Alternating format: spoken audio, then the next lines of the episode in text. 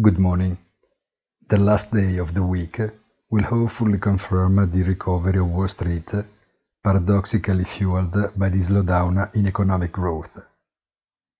Today's consumer spending data and the inflation data on retail expenditures could raise hopes for softening pressures on the Fed to speed up tightening monetary policy.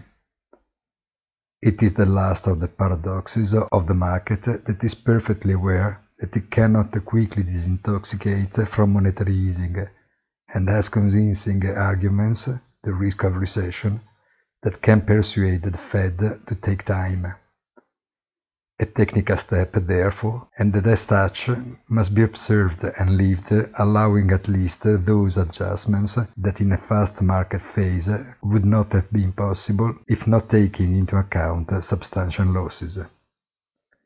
Have a very nice weekend and remember in the late afternoon our weekly commentary punto della settimana on our site easy-finance.it.